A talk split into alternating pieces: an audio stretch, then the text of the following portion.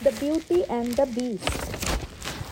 In a faraway country lived a rich merchant with his three lovely daughters, Bliss, Blossom, and Beauty.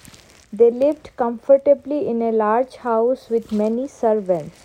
One day, however, the merchant lost all his ships to storms at sea.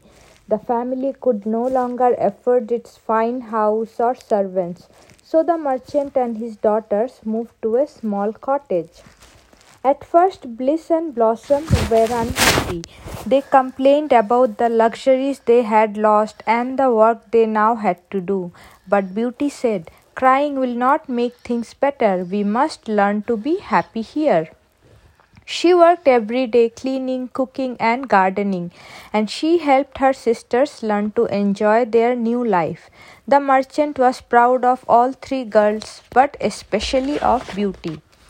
One day, the merchant heard that a ship he owned had returned safely and he prepared for the long journey to the port. Each daughter wished him a safe journey, and the merchant promised to bring back gifts. Bliss and Blossom wanted ball gowns and fine jewelry. What would you like, Beauty? the merchant asked. A rose, said Beauty, just a lovely rose. When the merchant reached the port, he learned that his cargo of fine silk had been ruined by sea waters having leaked into the ship. He was just as poor as before.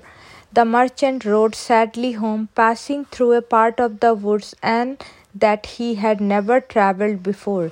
As night fell, he began to hear soft rustling sounds behind him and eerie howls in the distance. Suddenly, a, a, raging storm blew up, and he became lost in a deep, swirling mist of snow.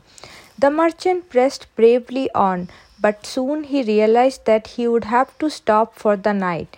In the distance, he saw a yellow light that seemed to cut through the blizzard. He struggled toward it, hoping that he would find a small village or a tiny hut where he could sit out the storm. He stepped into a clearing and came upon the most magnificent palace he had ever seen. The merchant tied his horse to the gate and went inside. He could not find the owner of the castle, but he did discover an inviting fire, a wonderful meal, and a soft, warm bed.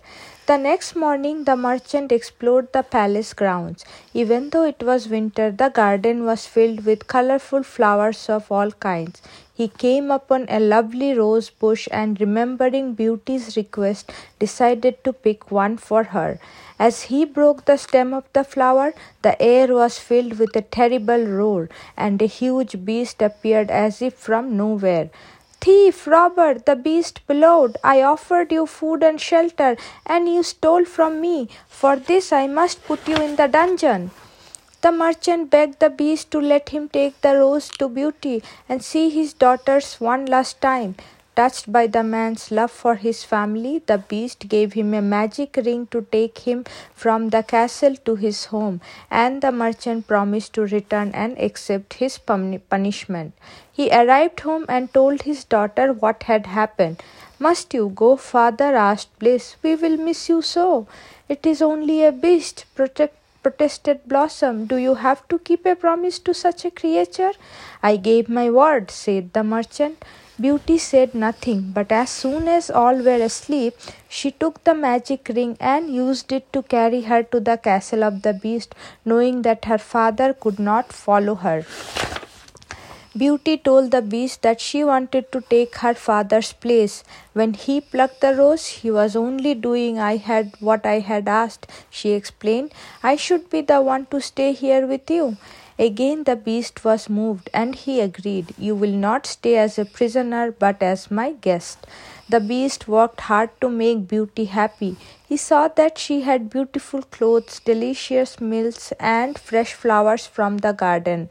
Every evening they would have dinner together and spend many hours talking. The beast soon fell in love with Beauty. He often thought of telling her, but he was ashamed of his frightful appearance and so never spoke of his feelings.